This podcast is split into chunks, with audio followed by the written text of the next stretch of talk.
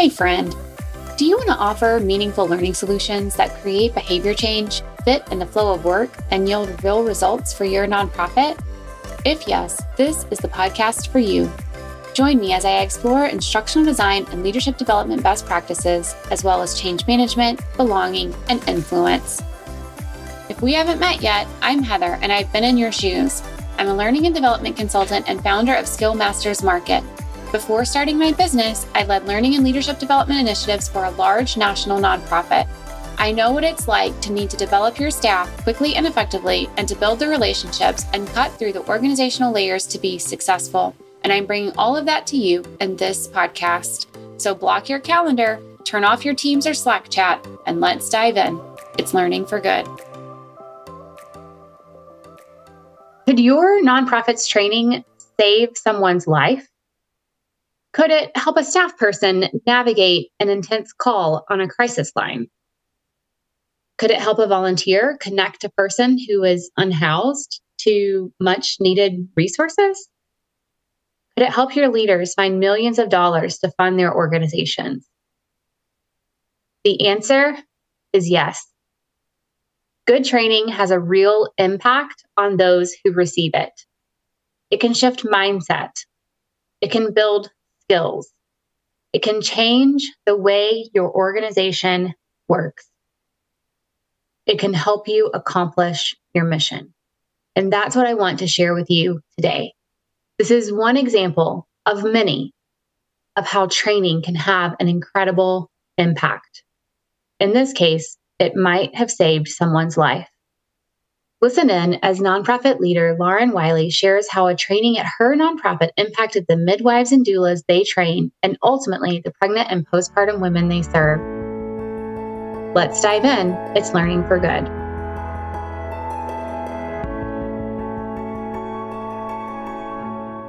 Lauren holds a master's degree and certificates in infant mental health from Erikson Institute. She earned the Illinois Association for Infant Mental Health, Infant, and Early Childhood Mental Health credential in 2012. She holds endorsements through the Association for Infant Mental Health in Tennessee as an infant family reflective supervisor and an infant family specialist. Lauren is an active member of the Consultation Council for the Center of Excellence for Infant and Early Childhood Mental Health Consultation at Georgetown University. Lauren has extensive experience using a reflective, relationship-based approach in her work with children, parents, and early childhood professionals in school systems, mental health agencies, home visiting programs, and residential treatment programs. She has consulted on the assessment and treatment of young children, adolescents, and their families in the early intervention system, the Department of Children and Family Services, community health agencies, home visiting programs, center-based programs, and residential treatment facilities. Lauren's work with teachers has been featured in the Heckinger Report and the New York Times. Lauren currently works for Start Early as Assistant Director of Quality and Systems for the Professional Learning Network Division. I am so excited that Lauren has joined me today to talk more about this training and the impact that it has had on her organization and the people that they serve. Lauren, welcome. Thank you. Thank you, Heather. So I always start with a question about your individual career journey. I like to get to know the interviewee. I like for my listeners to be able to learn a little bit about you and where you're coming from. So yes, I can share a little bit about your bio and your career journey, but I love to hear it in your own words. How did you get where you are today? So I took a roundabout way to get where I'm at today. I started college as a business major and finished as a finance major with a minor in English writing. My passion was writing, but my father would not pay for that. He told me the only way he would pay for college is if I went into business. So off I went to St. Mary's College in Notre Dame, Indiana, to study business. And 6 years after graduating, I quit my job as a personal banker in a Chicago bank, because I hated the work and I hated business. I thought, wait a minute, I'm early on in my career. Do people hate their work as much as I do? And so I just quit. And to make ends meet and continue to live in Chicago in my apartment until I could figure out what I was going to do, I became a barmaid. Yeah, much to the dismay of my dad, who reminded me that he was still paying off my student loans. So shortly after my barmaid career, I took a job with Junior Achievement as a district manager for the DuPage County And I found that I really enjoyed working with adolescents and making connections with businesses to mentor the teens. And the energy they gave off really gave me quite a bit of energy. So it was at this time that I met my husband, who was a social worker on an acute mental health unit at a hospital in the town that I grew up in, Kankakee, in Illinois. And I became fascinated with the stories he and his colleagues would tell about the lives of the kids they were working with. And I really think I want to do more with the kids that are less successful than the ones I'm working with in Junior Achievement. They were kids who had a lot of resources. And something told me that's not where you're supposed to be. You're supposed to be with kids that struggle and don't have the resources. And I became curious about why teenagers, especially the ones that my husband was telling me about, make the choices they do. And I wondered, what kind of lives do these kids live that this is their path, that these are the choices they're making? So I remember thinking about how have their lives unfolded? So I knew I loved working with teens, but I thought I really even want to work with them younger. So someone shared some information with me about Erikson Institute. And after looking into it and meeting with one of the instructors there, I applied. And because I did not have a background in education and they were still willing to take a risk on me, I'd never really worked with children between the ages of birth and 8 in a direct way. I was accepted, but had to work in a preschool for a year to gain some experience and knowledge about young children. So I realized early on that I was not interested in teaching. I could not do a lesson plan in a classroom because I wanted to think outside the box. And I was always like, what if we did it differently? Or what about the kids that don't respond or react to the lessons in the way that they're supposed to? I was really interested in those kids that were struggling or were getting into trouble. Those were the kids that I was drawn to. So I had an insatiable curiosity, and still do, about why kids behave the way that they do and what makes them do the things that they did at the time. So I finished my master's degree at Erikson and went looking for a job that would allow me to work with kids that were less successful in school. So a friend of mine was working in a high school on a drug and alcohol-free grant to promote making healthy and good choices. And she was leaving to pursue other opportunities. She told me about the position. So I applied and got the job and worked with adolescents for a few years. And I loved that work. It was probably one of my favorite jobs.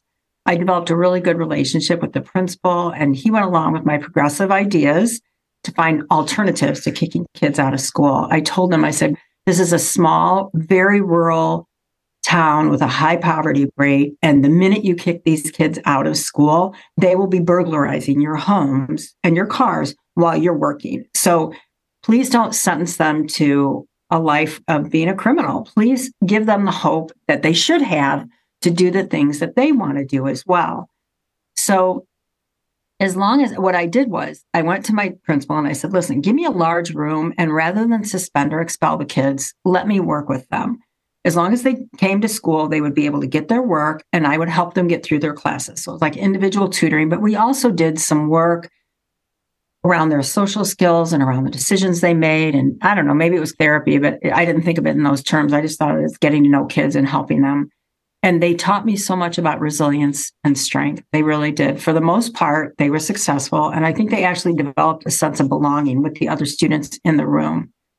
At the time, I think I had 8 or 10 kids I was working with, and they were all very special to me. They became known as Wiley's kids. So some of the girls were sent to me because they were pregnant and truant, often because of a multitude of reasons for their truancy, including working jobs after school, babysitting their siblings if their parents worked evenings, just tough lives in some ways. And the agreement was they could stay in school and not get into trouble as long as they showed up. So even if they were sick or not feeling like working on schoolwork, they still had to come into the classroom. They still had to be in my room. I remember one time, one of my senior girls was very pregnant and she didn't show up for school. I called her house and I talked with her mom, who told me that she had worked late the evening before and was refusing to get out of bed. So I asked her to get her out of bed, that I was coming to get her. So this was a long time ago. I don't know that I could get away with this today, but I showed up and she was so mad. But she got into the car with me. I took her to the bakery, got her some food, and we went to the classroom. Years later, I was with my family out for breakfast, and she was the server and introduced herself to my kids. She told them that she remembered how much I cared, even when she didn't care enough about herself. She was proud of herself that she was raising her young child and working, and admitted that she didn't know where she would be if she would have dropped out. Then I realized that I was interested in what was happening to the babies and the moms when the girls graduated from school. It's like, where are they going? What's happening to them? So I asked our superintendent if we could apply for the Early Childhood Block Grant for the Prevention Initiative Program.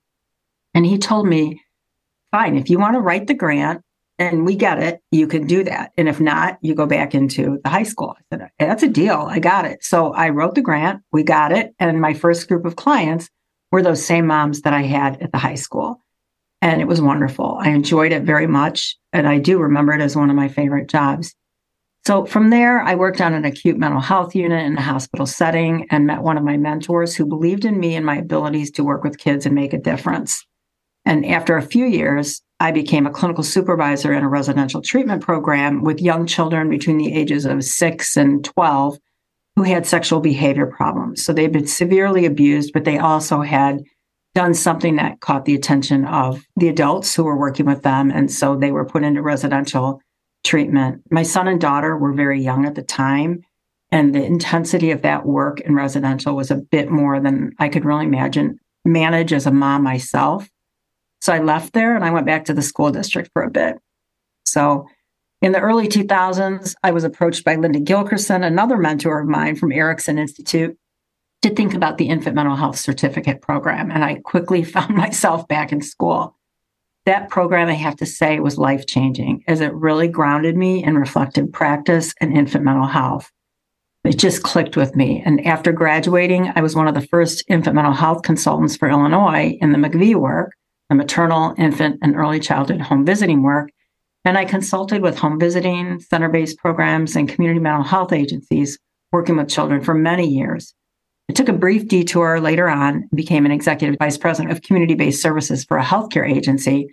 But I really found I missed the early childhood work, and my colleagues in infant mental health began looking for work in that field again. And my search didn't last long, as I was looking for other work at the same time. The Ounce of Prevention, or Start Early as it is now known, was looking for an infant mental health specialist to develop a program at the request of the Illinois State Board. So there was a goodness of fit, as they say, and here I am.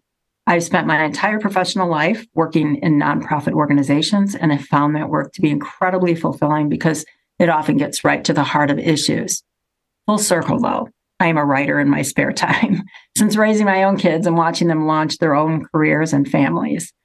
My husband and I took a major risk after our kids moved out and launched their own families and careers. We sold our family home in Illinois and we moved to Nashville, Tennessee, after learning that COVID made it possible to work remotely. So in Nashville, I found my writers group and I'm writing personal essays as we speak. So while I took the detour to get where I'm at today, I wouldn't change a thing. My journey made me very self-aware, and I tried many things I would never have tried had I gone the traditional route of choosing a field or career and staying with it. I really relied on my relationships with others to help guide and direct my career. So relationship-based work is inside of me. It's how I've gotten to where I'm at today. My motto has always been, I may not know how to do what you're asking me to do, but give me a chance and I will show you I'm a quick learner. Just give me an opportunity. That's my philosophy in life. Stay curious. Try new things, and never, ever shy away from something because it is unfamiliar or new. Learn it and challenge yourself. Do you wish you could connect with other nonprofit learning and development leaders?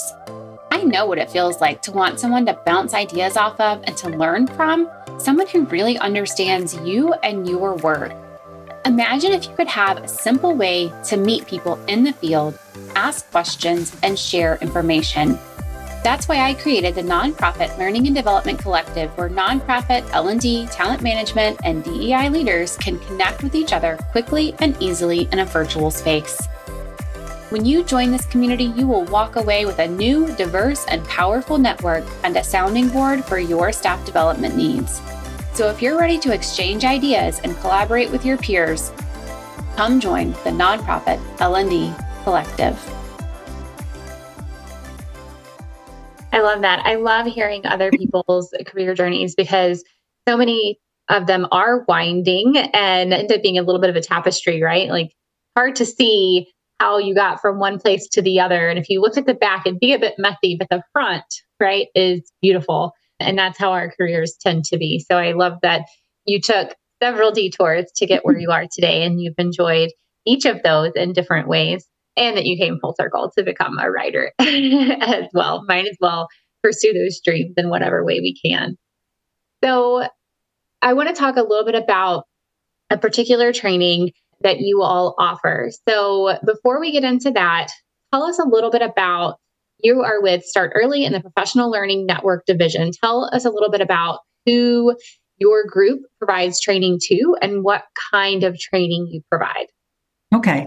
So Start Early really has three major branches of work, and much of their funding for some of the other branches comes from private funding or through fundraising.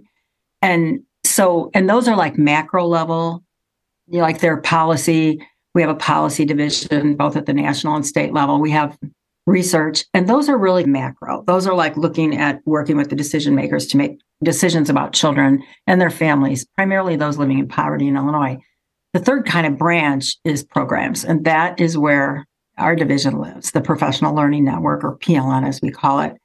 So my work is as the assistant director, and a large part of my work is overseeing the revision and development of the content for courses and trainings, and many of the communities of practice, reflective practice groups, and learning communities. So that's my oversight. The majority of our funding is not private. It comes from public funding from the Illinois State Board of Education and the Illinois Department of Human Services, the Division of Early Childhood. So we are contracted to provide all of the training and technical assistance for the birth to three home visiting and center-based programs in Illinois, funded by those two state agencies. Start Early is also the only state agency able to provide Parents as Teachers training, which is a program model for home visiting, and training for the Healthy Families Illinois, which is another program model for the birth to three home visiting world.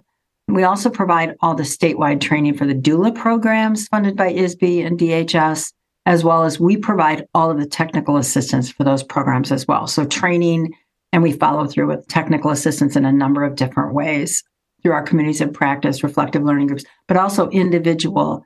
Our TAs go either out to sites and visit with them, or they do it by phone or email or video. But we provide all the technical assistance for funder requirements, model fidelity, and best practices in working with children and families.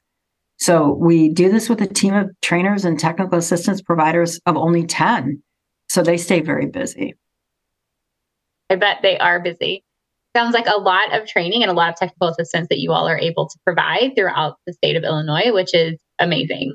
We want to focus today on one specific training that you all offer, which is home visiting strategies to promote maternal health. So how did this training come to be, and who is it for? Tell us a little bit about what it is. Okay. So back to relationship-based work, because, well, Start Early was approached by the University of Illinois, and it was through a colleague that used to actually work for Start Early, and she's now at the University of Illinois, and she invited us to take a look and consider revising a mental health training that had been developed for a group of early childhood professionals by medical professionals from the Department of Public Health and the Department of Psychiatry in collaboration with the Governor's Office of Early Childhood Development, the Maternal, Infant, and Early Childhood Home Visiting Program. That's a mouthful, but it was a collaboration, okay? And Start Early was not part of that collaboration yet. So she approached us, and she explained that the funding for the original training had come through a grant opportunity from the Health Resources and Services Administration of the U.S. Department of Health and Human Services. It's also called HRSA. And so HRSA had given funding for this as part of a financial assistance award totaling $9.5 million to the University of Illinois Department of Medicine. This specific program was referred to as I Promote Illinois. So I Promote stood for Innovations to Improve Maternal Outcomes in Illinois.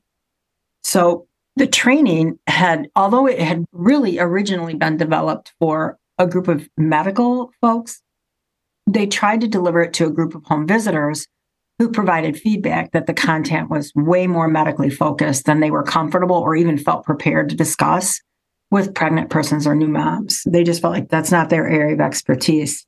So our contact requested that we revise it for a more traditional group of early childhood home visiting professionals. And the focus of the group was to address the high rates of maternal mortality in the state of Illinois by providing home visitors with the relevant information and methods of talking with pregnant moms who had recently given birth. So there were specific topics and risk factors that were highlighted to be included in the content. So we got the old presentation and we got, this is how we need to change it. We need to make it relevant and applicable for home visiting programs. So Sophie Byland, who is one of our staff members, worked alongside you, Heather, when you were contracting with us to revise the training after completing a comprehensive landscape analysis to see what else is out there in the state of Illinois, or really nationally, around maternal health and well-being. And so this revision was then, we revised it and it was presented to the original group of professionals responsible for approving the content. And we thought we had a beautiful product. They felt a little differently. The group included individuals from the University of Illinois, the School of Public Health, the University of Illinois, the Department of Psychiatry, a nurse practitioner practicing in the Chicagoland area, and then the Illinois Department of Human Services. Not one of those people have expertise in home visiting. That was our area of expertise, but yet we still had to respond to what they wanted to see in the training. So we made multiple attempts at a revision very patiently, and I remember you working with us very patiently to make the revisions that were finally agreed upon by the larger group. And the training, we agreed to pilot it to the original group of home visitors that had received the initial training because we wanted to see if we had heard their feedback and made the changes that made it more relevant and applicable for them. And so there were also some additional home visitors and programs funded by the McVie program through the Governor's Office that attended this pilot as well.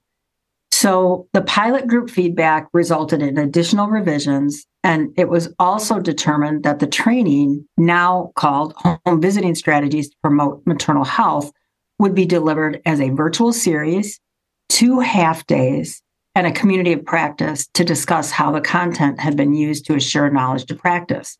Initially, the group that developed the initial training were not interested in a community of practice. They said, just deliver it in 2 half days.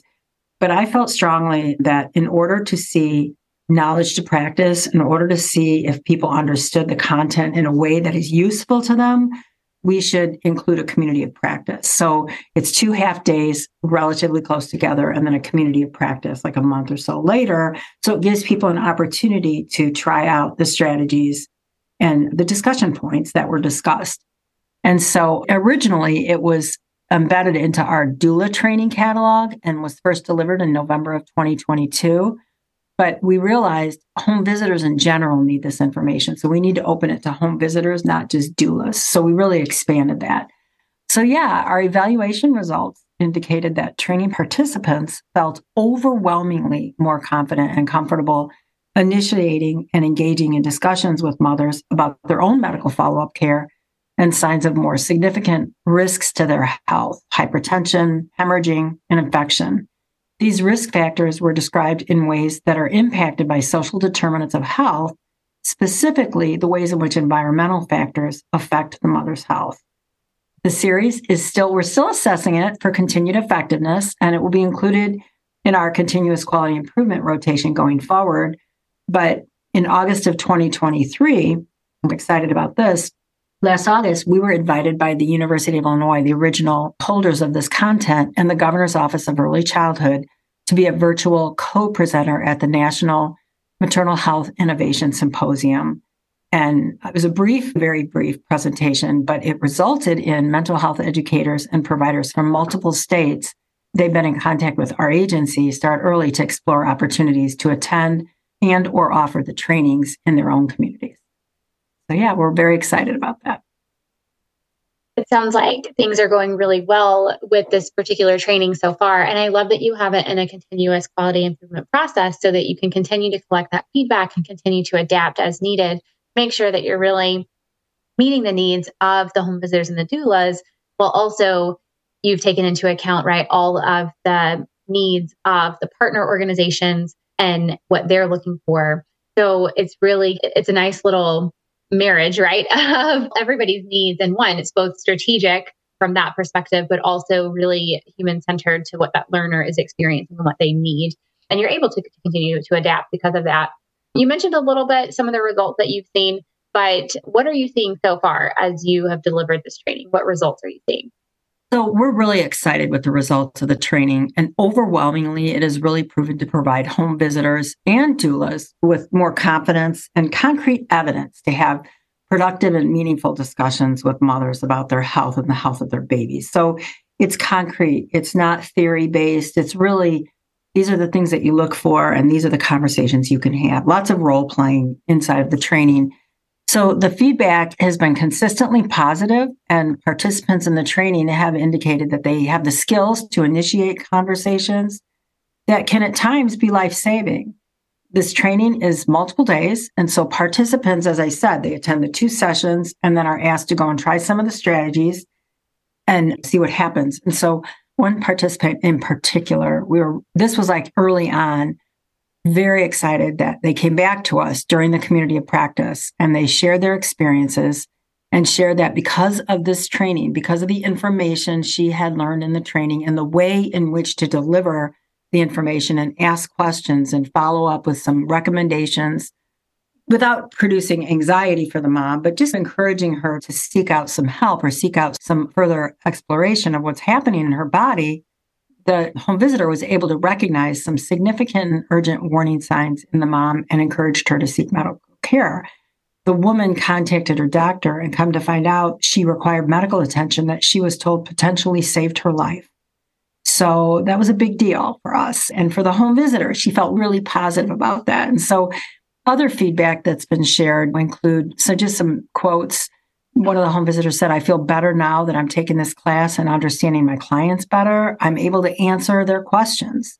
Another person told us, "This training helped me understand that all mothers have experiences after childbirth that I should pay more attention to and actually have a plan to help if necessary or just to accompany during and after childbirth." So on a scale of 1 to 10, the average score is about 8.5 when we ask about post-training confidence levels. So we feel like we've really accomplished the goal we set out to when the course was developed. However, as you said, continuous quality improvement is a part of our work, and we are always assessing and reevaluating based on feedback, and we'll continue to make revisions as needed. What amazing results you're seeing. And I was getting chill bumps, right? Just thinking about the people that you're impacting. Not only are you helping the home visitors and doulas do their job with more confidence, you're also impacting the people that they're serving and potentially, like you said, saving lives. So that's huge. And I think a lot of times when we create training, we don't always get to follow that line of impact to see exactly what's happening or how it's impacting the organization or the people that we're serving or the larger mission. And in this case, you were able to follow that line and see and hear about that impact, which is huge. It really is. And to be honest with you, I think our work is indirect. We work directly with the early childhood providers of home visiting and doula work. But the direct work comes from those folks, the doulas and the home visitors, and they are feeling competent. They feel really good about it so that they can pass along that confidence to the moms to take agency over their lives and say, I need to get some help here. I need someone to take a look at my physical or my mental wellness on behalf of my baby. So. And what more could you ask for? Lauren, I am so glad you joined me today and you shared more about your work and this particular training and the impact that you're seeing. Thank you for joining me. Thank you for having me. This was very nice. Thank you. Thank you for your help with this as well, Heather. Oh, thank you, Lauren. Okay, we're going to drop some resources in the show notes just in case you want to know a little bit more about maternal health and all the things that Start Early is doing in the Professional Learning Network. So I want to close by just saying training has a real impact. And we know this, but we often don't see the impact. We often don't get to see that happen or hear that feedback in quite the way that Lauren was able to. But you heard that here. You heard the impact that Lauren and her team is having through their training. And if you want more evidence of training impact, go find episode 47, What is the Real Value of Training? In that episode, I have nonprofit leaders sharing what training has meant to them and what the impact has been on them personally. So that's another great one to just get a feel for what the impact of training really is. But I'd love to hear from you. Again, we don't always get to see that impact. We don't always get to follow that through line. But my guess is that you have at least one example of a time where you did receive that feedback. So what impact have you seen from training in your nonprofit? Head over to the Nonprofit Learning and Development Collective and share so that your colleagues from nonprofits all over the world can celebrate the work that you do. That's it for today. I'll see you next time on Learning for Good. Hey friend, was this episode helpful for you? Did you like what you heard? Do you want more content like this? Here are 3 things you can do. Hit subscribe, leave a review on Apple Podcasts or your podcast app of choice, share this episode with a colleague. This means so much to me personally. I read every review, but it also helps me learn what content you like most so I can create more of what you want. All right, turn that Teams or Slack chat back on when you're ready, and I'll see you next time on Learning for Good.